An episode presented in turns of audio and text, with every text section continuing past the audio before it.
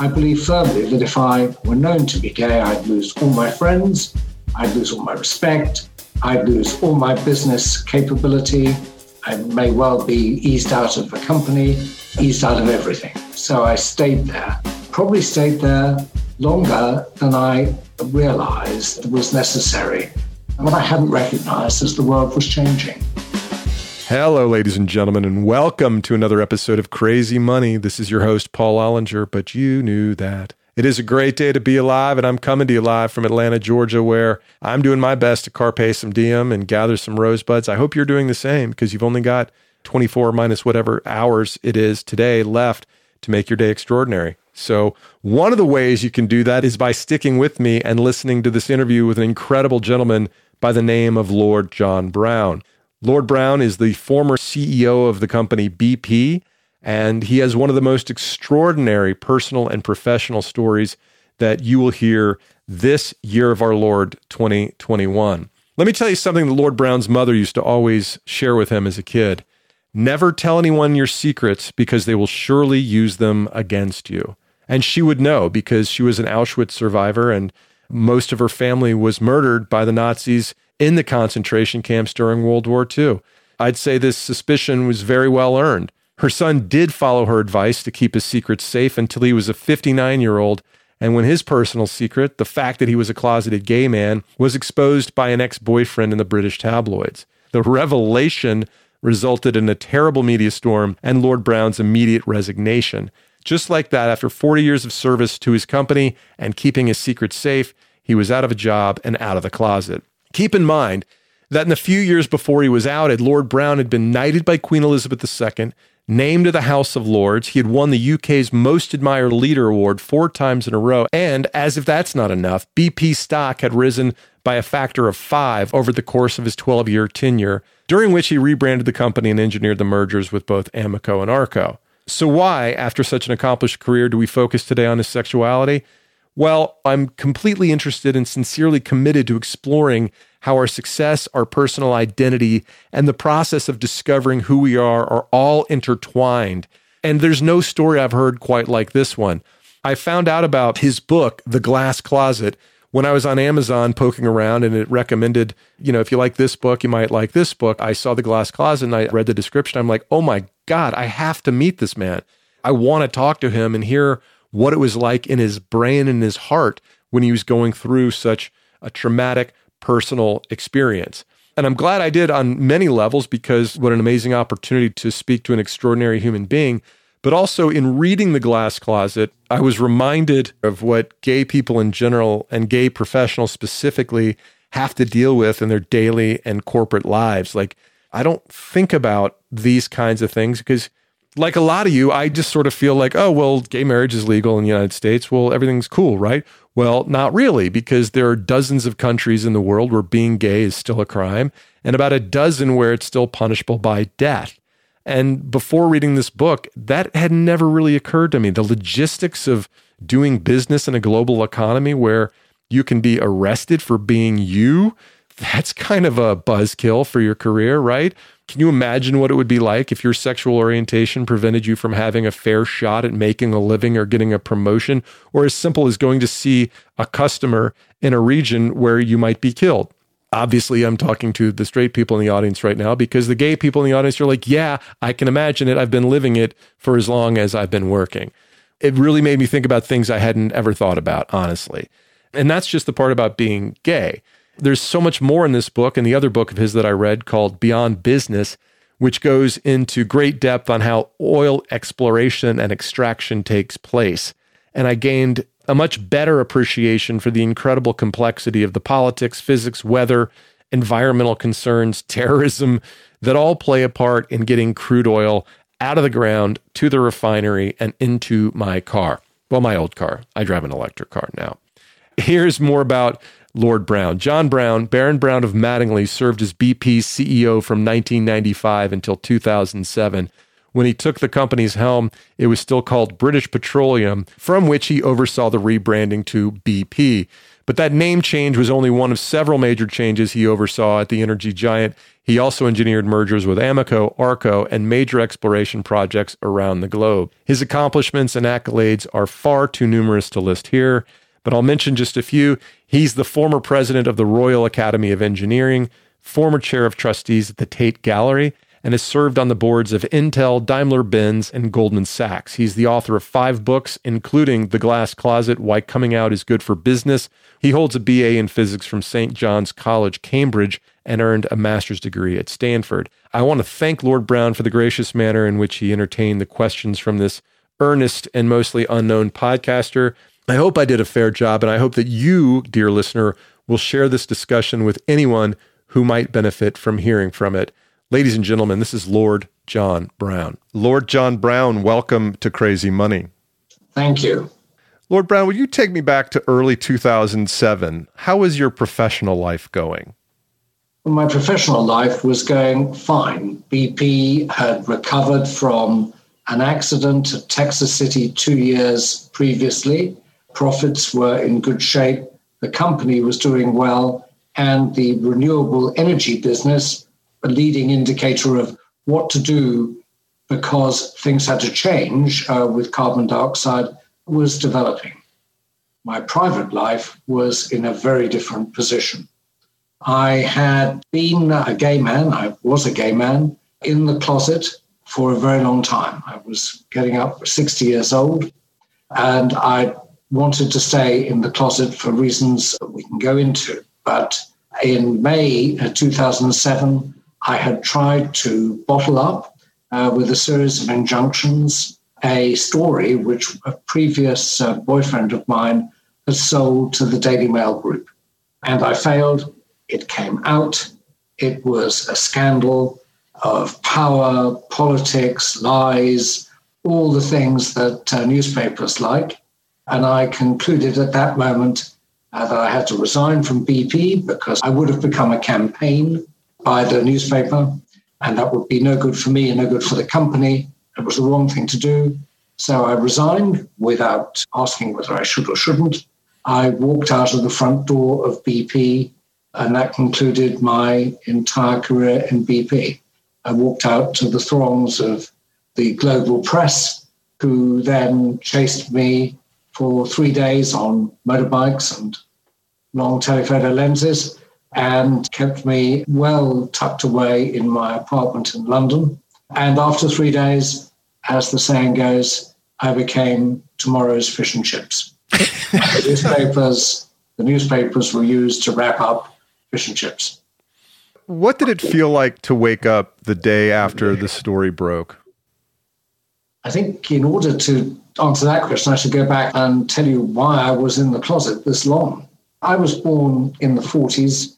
For those who've seen the latest TV drama, It's a Sin, if they thought that that was a portrayal of bigotry and prejudice against gay people in the 80s, they should try the 40s, 50s, 60s, and 70s. Boys' school in the 50s in England wasn't a very welcoming place, I assume. No. I mean, the whole atmosphere was a very homophobic atmosphere, very homophobic indeed. And of course, until I was at university, it was actually illegal to be gay and do something about it. To go and have sex with another man could end you up in jail, and it may well end you up in the hands of a blackmailer who said, well, we could send you to jail. So the atmosphere was terrible. That was one reason I stayed in the closet. The other one was my mother, who had been through and survived the Holocaust. She was in Auschwitz, kept banging on at me saying, remember, never tell anyone a secret because they will surely use it against you. And then she also would remind me, never be an identifiable member of a minority, because when the going gets tough, the majority always hurt the minority. Mm. These are two important and probably enduring values or enduring bits of advice. So that, combined with the overall environment, said, stay in the closet, throw away the key, and stay there. And I did. And I believe that if I stayed in the closet, then I would be safe, and if I came out, I'd be unsafe. I, of course, ran two lives, a public life and a deeply private life, which I tried to hide away, which was fine. Nobody knew who I was. As time went on, of course, more people knew who I was than I knew who they were. Right. So it became more dangerous. Could threaten your job, could do all sorts of things. So I think I did learn about how to read people pretty quickly, but I kept a very deeply held secret life and a public life where I was effectively asexual. And I believe firmly that if I were known to be gay, I'd lose all my friends, I'd lose all my respect, I'd lose all my business capability, I may well be eased out of a company, eased out of everything. So I stayed there, probably stayed there longer than I realized that was necessary. The reason is that I'd convinced myself about the appropriateness of what I was doing. What I hadn't recognized is the world was changing after the 90s. The day after I came out, I said, I've lost all my friends. I'm losing all my business contacts. I have nothing, and I will start again somehow. I'm pretty resilient. Only to find that I was flooded with emails of support and letters of support. In those days, people wrote genuine letters and they came to the letterbox, and phone calls, remarkable. So that was a moment of great realization that maybe I had read this wrong, and actually people weren't rejecting me. Actually, after 3 days of hiding away from the paparazzi, I walked out to the King's Road to do some necessary shopping. And what was surprising was the number of people who stopped me to shake my hand and say, we're right behind you. Well done. Good for you. And I thought to myself, gosh, this is remarkable. Actually, it was something I basically broke down. I couldn't control myself after that. And so I did a little shopping, went home, and thought about it all. And I thought about it and said, well, I've just got to start again, and let's see what happens. And remarkable things happened. I made a whole lot of new friends. My old friends treated me differently with great respect and wanted to know about, what I could do to make it easier to come out, people to come out. I met the partner that I still have after all these years, and the list of things went on and on. I changed all my business activities. I got rid of many of the appointments that I had and started again. So I had a second life. You resigned from some boards, or were politely asked to not come on? I think the word was politely asked, but made it possible for me. In those days when you were on boards, you had to, and still the case actually in many boards, if you changed your principal employment, you had to reapply to stay on the board. Mm. And that gave plenty of people a reason to say, well, actually, you're no longer CEO of BP, so why don't you leave, But there were some boards that wouldn't hear of you resigning. What was the makeup, or what was the attitude of the people on those boards of the organizations that would be consistent, that allowed them to see the bigger picture there?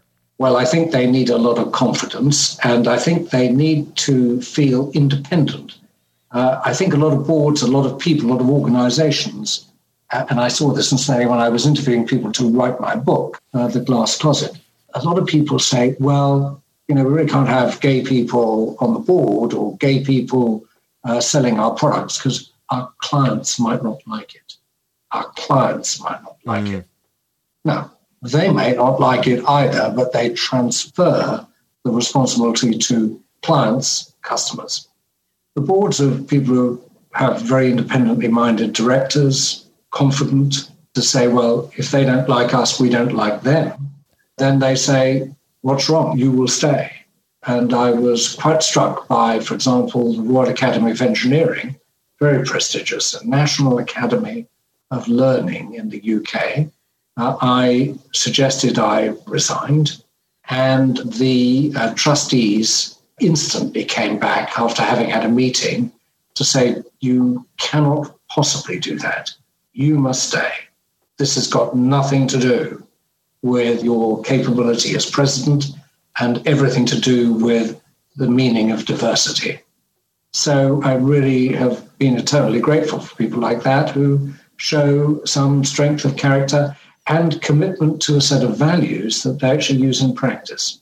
And it was one of the reasons I was eventually persuaded to write this book, The Glass Closet. I was quite reluctant to do it until one of my friends, who was the publisher at Random House at the time, said, you really need to do this because if it helps one person, it's a good job done.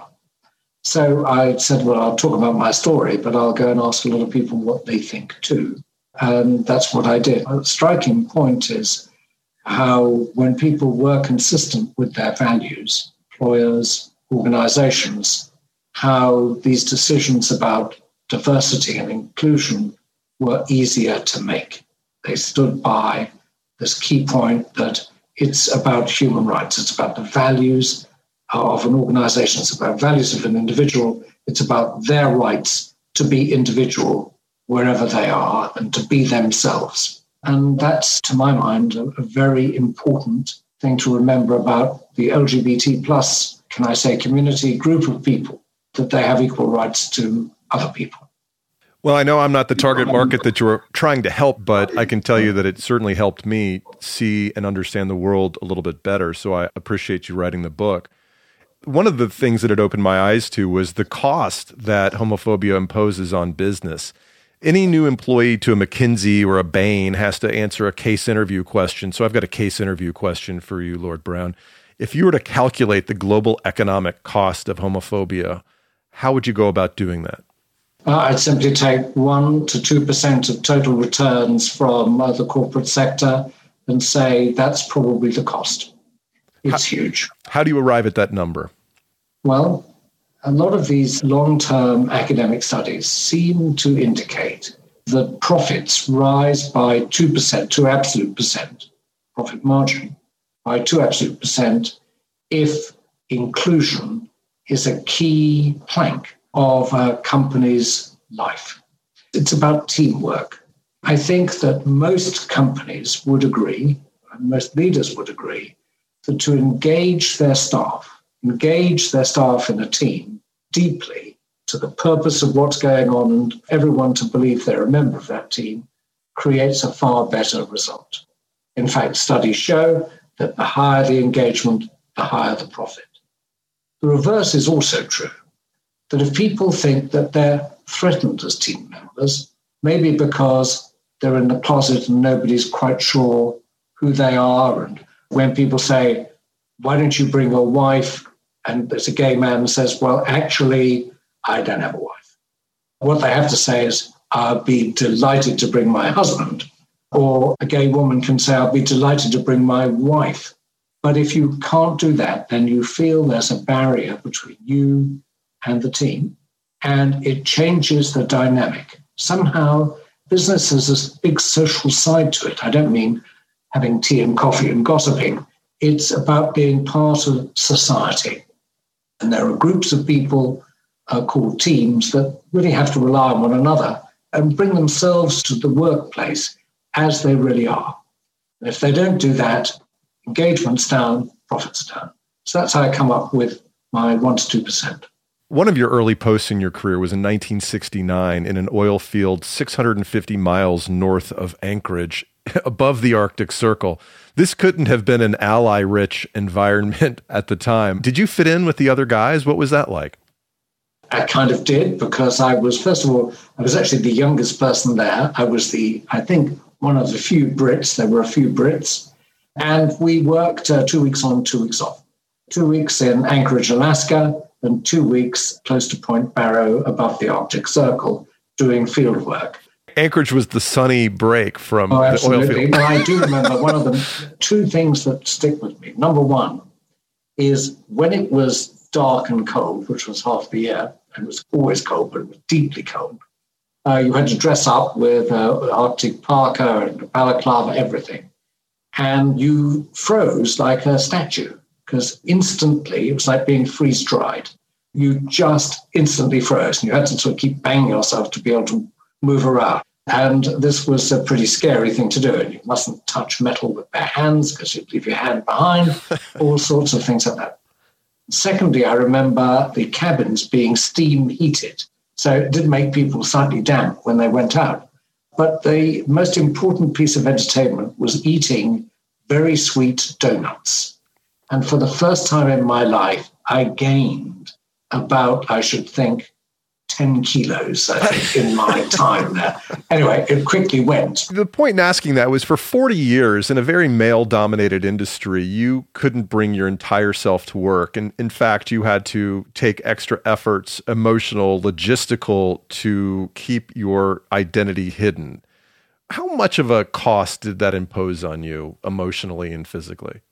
Well, it's very difficult to say.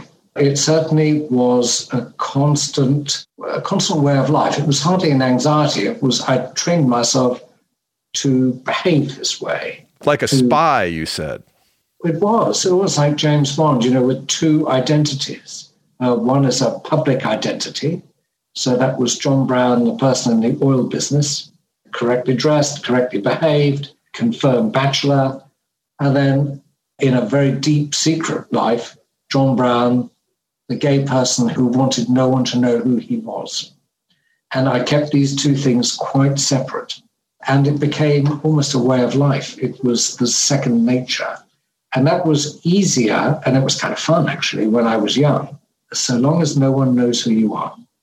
The moment someone knows who you are, the risk factors go up. What I did learn is how to read people, sort of very quickly assess what they were thinking, who they were, what they were going to do. In the end, the risks are still there. You have to go deeper and deeper into a secret life. And that's why I ended up making a boyfriend of an escort that I'd got, because that was the only way I could find people. It wasn't an excuse. It's just the way I decided to do things. And that caused the whole problem. I mean, he sold a story to a newspaper. So that was a terrible error of judgment. A terrible error of judgment to become the boyfriend of an escort. So it was a terrible error of judgment to expose him to some of my life, so he could tell lots and lots of extraordinary stories. Hey, everybody, it's Paul. While I have your attention, I want to ask you for a favor. You know how much I love doing Crazy Money, and you know how committed I am to exploring the connection between money, happiness, work, and meaning through the lens of my guests' expertise and or money journeys. Well, today's episode is a pretty special one, and so I want to ask you the favor of sharing it with somebody who would benefit from hearing it. Now, that could be any kind of person. It could be a young gay professional who will be inspired by the courage of the generation of gay professionals that went before him or her. It could be a person you know that might need to think about the world a little bit more broadly, a little bit more charitably, or it could just be somebody who would find the story of someone who went through something like what Lord Brown went through to be inspirational and uplifting. So if you have a minute, click forward and email it to individuals or post it to your social media channels. I really would appreciate it. I love having you here as part of the Crazy Money family. Have a great day. Keep listening. You mentioned in the book several times that you should have come out earlier in your career, but at a certain point, you reach a level of responsibility where you are the representative of tens of thousands of people doing business all over the world in some of the most politically and religiously conservative societies on the planet. It seems like, well, at a certain point, it's too late to do that.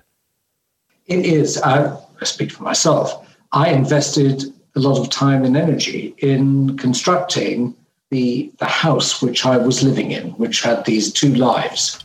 I'd got used to it.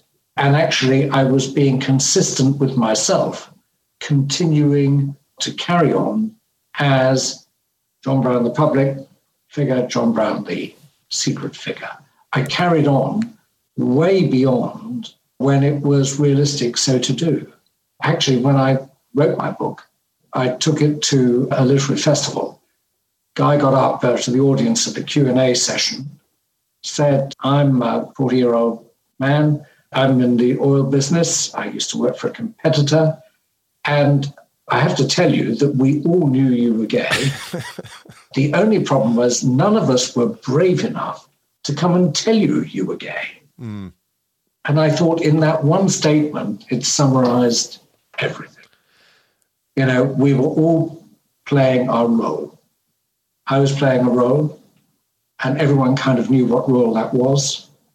No one said, and we carried on. So is it hard when you're the CEO of such a large company to get people around you who will be brutally honest with you? They're very honest with you on business. I think my team was deeply honest and quite brutally honest on business, strategy, operations, appointments. But there are some places people don't go. And actually, they were all men, incidentally. Mm. I often think to myself, if I had a 50-50 gender balance, whether actually someone would have come up and said, John, let's just talk about this because it's fine and we really want to help you through this. And I think that actually all men in a place probably behave, well, they do. They behave very differently from a proper mix of genders. There's no doubt about that. You know, one of the things that struck me in this book is that this happened only 13 years ago. This is really close to where we are today. And yet we've made a lot of progress. But I think as importantly to be aware of is that we all kind of congratulate ourselves for the progress that we've made as a society. But there are still, and this was an eye-opening part of the book, and I'm reading it as I'm flying to Kenya, by the way, for the holidays. And it reminded me that there are still dozens of countries on earth where homosexuality is illegal, including 10 or 11 where it's punishable by death. So this is a grave situation for the leader of a company. And to say in retrospect that, well, he should have just come out is a gross misunderstanding of the situation.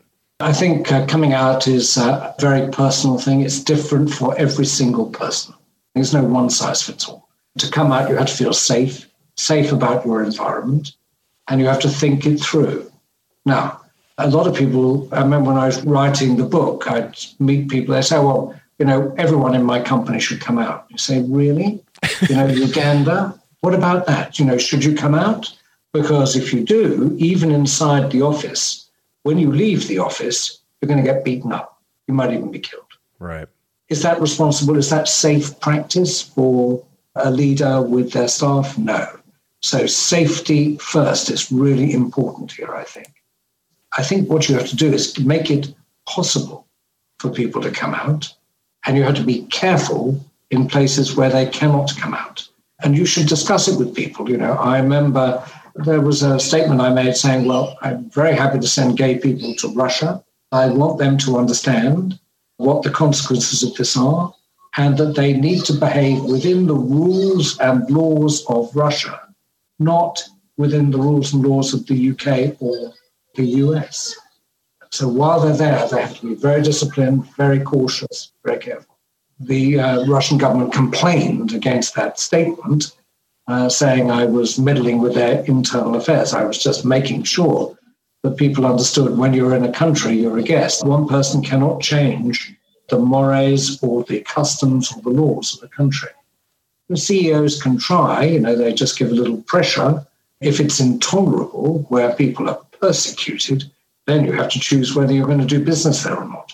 That's a tough choice, but you have to make it. Which brings me to an interesting point, what I consider to be interesting. We'll find out if you and the listeners do. But it dawned on me as I was reading your book, Beyond Business, that when I go to the gas station, I put my credit card in, I pull the handle, and my car magically fills up with gas. It's simple. And yet, getting fossil fuels out of the ground is, to say that it's highly complex and capital intensive would be a gross understatement. So using the Cusiana field in Colombia as an example, can you describe some of the technical and political and societal externalities that you're dealing with when you begin a project? So in 1989, BP discovered an indication that there might be quite a big oil field in the middle of the Llanos foothills in Colombia, at a time when Colombia was racked with narco-terrorism. And it was unsafe, really, for people to walk around anywhere because you might well be kidnapped and ransomed. However, the oil field which was being discovered was a supergiant oil field. And so we concluded that we could try and develop it, and we would have to take appropriate precautions. There were hundreds of things to do. And most of them really started with the relationship we had with the locality. People were very concerned that we were using their land without compensating because that had happened in the past with governments and big business and things like that. They didn't like that. The government had lots of environmental laws that were in place and never been enforced, and they were suddenly being enforced. And we weren't quite sure where we were at any one time. We managed to get through that. Then we had to protect our staff against guerrilla, and that required us to think about how we do that. Meanwhile, the government said, well, why don't we use the army? And I said, we don't do that sort of thing. They said, well, could we perhaps, we'll put the army around, but you have to pay for the barracks. And so we agreed to that. And then, of course, they asked for night vision, binoculars and helicopters. And we said, no, that's too much force. We don't do lethal force. The list went on and on. So eventually we built this oil field inside a high security perimeter. The company lived inside a barricade in the Llanos. Meanwhile, we barricaded our people in. We had to deal with and make a relationship with the communities around us. So we had a contradiction in terms. On the one hand, we said, we're open for business. Come and talk to us.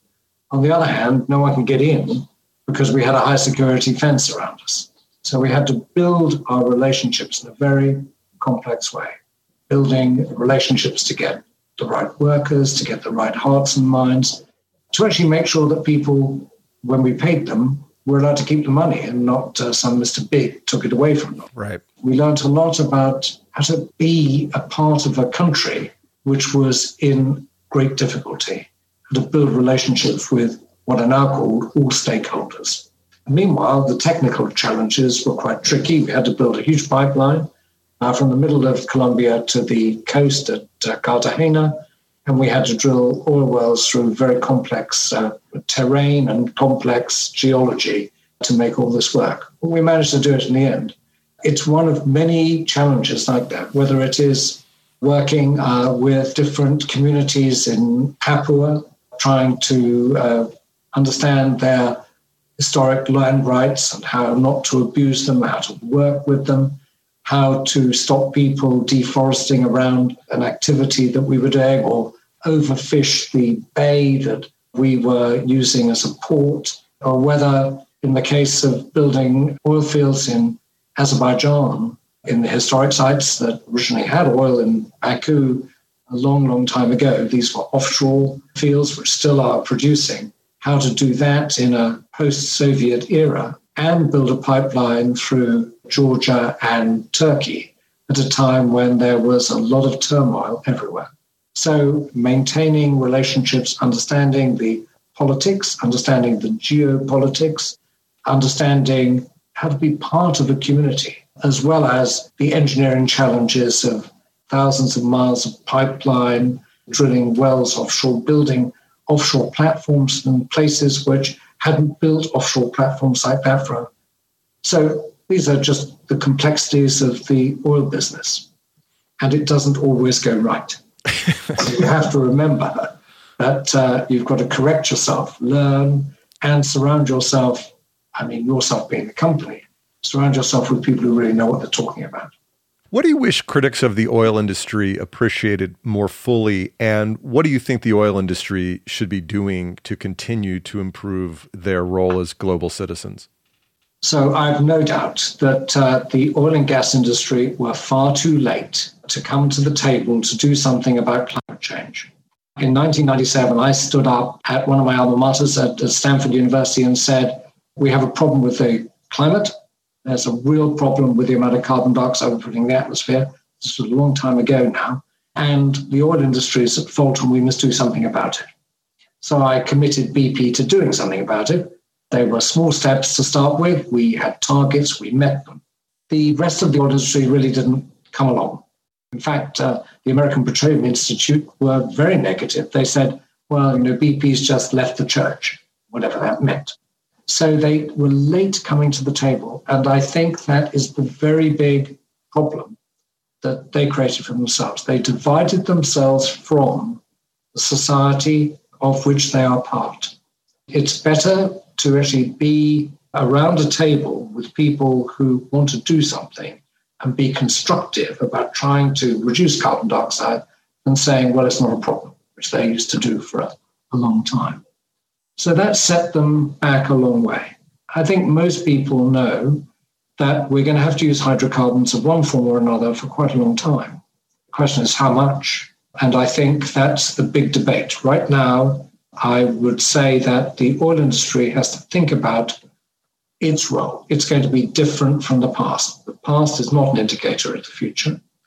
They will be needed, or put it like this, at least oil and gas will be needed. Who provides it remains to be seen. But the vast bulk of all the growth in the world, the growth of energy and the replacement of some of the dirty hydrocarbons, all of that's a brand new industry, huge, huge new industry, which is transforming the way in which we live so that we can get down to net zero carbon emissions. And the oil industry can either be part of it or they will be pushed to one side. There is no doubt about that. Do you drive an electric car? I do, actually. I will confess. I drive two cars. One car I haven't driven for a year. I think it's still okay. It's a gasoline petrol car. It's in a garage, and it may never come out of the garage again. Who knows? The other one is an electric car. It's a Volkswagen electric car. It's 2 years old, which means it's kind of out of date already. Mm. I have been involved with changing the energy mix for a long time. Been running one of the world's biggest renewable energy funds. I'm an investor, private investor, in plenty of companies that are trying to do just that, change the energy mix to low carbon, zero carbon energy mix. What accomplishments at BP are you most proud of? First is the speech in 1997 at Stanford and all that went around it and the things we did, which I think began to change the way in which oil and gas companies were going to behave. Do you think that speech put a target on you that wasn't helpful as your career became more controversial later on? Yes, definitely. But when you stand up and say something, I guess, you know, if you don't want to have a target, you better keep it. Right. And so, yes, indeed, it did that. Secondly, I think probably another thing that put a target on me was the creation of a super major, where I believe the economies of scale and getting the best of the best from many companies together. I started that trend by emerging with Amoco in 1999. And I think the third thing is BP's attitude towards diversity and inclusion. The work was no means finished, but I would argue that people's attitudes towards equality, inclusion, diversity is never finished. And I think that we began to make some good strides, improving the gender balance of management, which is very important, beginning to open up senior positions to people who were not Anglo-American, but from all parts of the world. And those were important steps. I remember giving a speech on this to, I think, a conference in Berlin, it was, where I made a statement that BP was going to offer same-sex partners equal access to benefits, because it was good for access to talent and improving the way in which BP would therefore recruit around the world. So the very next day, The Guardian, I think, ran a headline which said, BP chief to recruit gays. Of course. How else would you report that? And that certainly sent a shiver down my spine. That was really the beginning of a slight realization that things were changing. I do think, you know, we've come a long way. The glass is definitely half full, but not fully full. To keep it at least half full, we have to have constant vigilance because it's so easy to slip back. It's so easy for bigots to be in the ascendancy. We must do everything to stop that because it's not just LGBT plus, it's not just trans, it's not just gender, it's not just race, it's all of it combined. And when one slips, everything slips, in my view. We have to remember this is, you know, how people are is an intrinsic human right, the right to be who you are and not to have to conform to someone else's idea of who you might be. That's a great right, and we should fight very hard for that. And that right is actually very consistent with doing good business. It absolutely is. You know, good business is about doing business not just today, but doing it for a long time and doing it to have impact as well as profit. It's really important to do something which is worthwhile. In the end, great companies do something worthwhile. They produce, sometimes maybe people will trivialize it, but they do actually produce a better product, a better mousetrap, better product, and they do it again and again. Humanity, therefore, improves on the basis of that.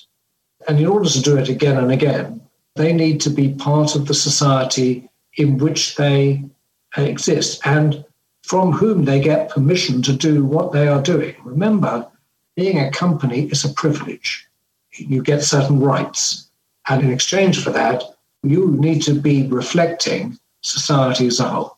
So you should do things, you must do things, if you're going to survive for the long term and do one good thing after another. You have to do things in line with what your stakeholders expect and do them consistently and correctly. Lord Brown, will you tell me about your new book? So my new book, which came out last year, it's called Makes Think Imagine, and it's about civilization. It's about how civilizations developed through innovation and actually engineering at the center between discovery and commerce and humanity. And it's great to discover things, but you have to make something of them. And the more you make of them, people think about things. And the more they think, they imagine a great future. And I do think that the future of every nation is written in a book called Research and Engineering and Commerce. And getting those three things working together is a great challenge for all of us. And that's what the book's about. Full of interesting stories. At least I thought they were interesting.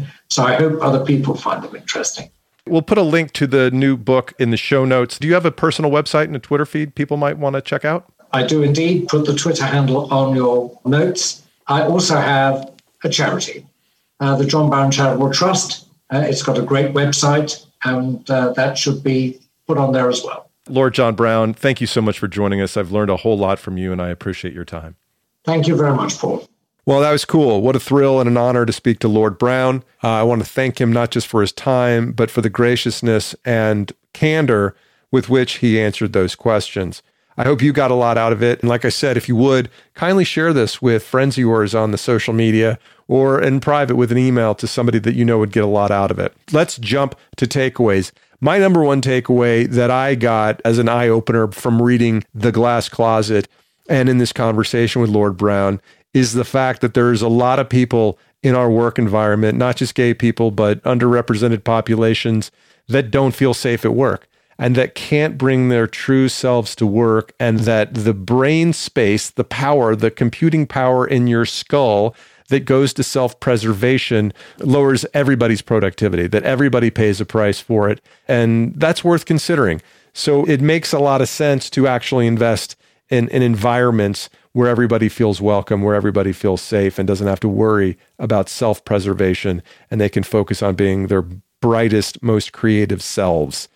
The second thing I got out of this was the unimaginable complexities of getting fossil fuels out of the ground. This was covered more in his book, Beyond Business, but when he talks about what it takes just to get a company started, just to get a company inked on a contract, in a place like post-Soviet Azerbaijan or in Papua New Guinea or in Colombia, like just to get the entity going is a years-long political negotiation that is nothing compared to the technological hurdles that it takes to pull oil from, you know, a mile deep in the ground or however far down it is, I don't remember, through rocks and, you know, crystallized lava. I'm not a geologist. I don't know what it is. I'm just saying it's a pretty big deal. It takes tens of thousands of people. You got to deal with all these complexities, all these externalities. It's kind of mind-blowing that we live in a world where we can just drive up to a gas station, pull the handle, fill our car up. Not that you shouldn't be driving an electric car, but you know what I'm talking about. Anyway, that was impressed upon me, and at least for the month since I read this book, every time I leave the room, I've been turning the lights off because I'm just reminded that it's not just your oil bill, it's not just how much it costs to put gasoline in your car, it's a cost to the earth, it's a cost to the environment, and we should honor that work by consuming as little of it as we can. Lastly, Here's something I thought was interesting. The most powerful people on the planet are still just people. They might be titans, they might be multimillionaires, they might even be billionaires, but they still have hearts, they still have brains, they have wants, they have fears, and they are fragile just like you are. And so before you go tweet what an asshole Jeff Bezos is, or how ungrateful this or that person is, maybe take a second to think about what keeps them up at night, and you might find a little bit of charity and grace in your day that you didn't know existed. All right, that's it. Wow, I'm the most sensitive guy on the planet, aren't I? I'm glad you stuck with me. Thanks for listening all the way to the end. Mike Carano, make me sound smart.